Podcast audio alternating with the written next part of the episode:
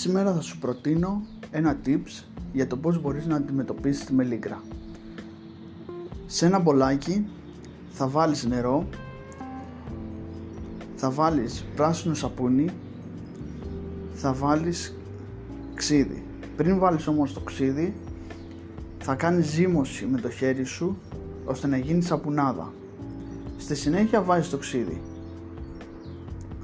Και μετά με ένα βαμβάκι θα πάρεις το βαμβάκι, θα το βουτήξεις μέσα στο ζωμό και θα αρχίσεις να απλώνεις με το υγρό τα φύλλα κυρίως εκεί που είναι η μελίγκρα.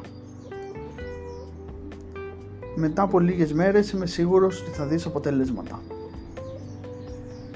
Αυτό ήταν το podcast, ένα μικρό tips για τη μελίγκρα. Καλές καλλιέργειες, καλές οδηγές, να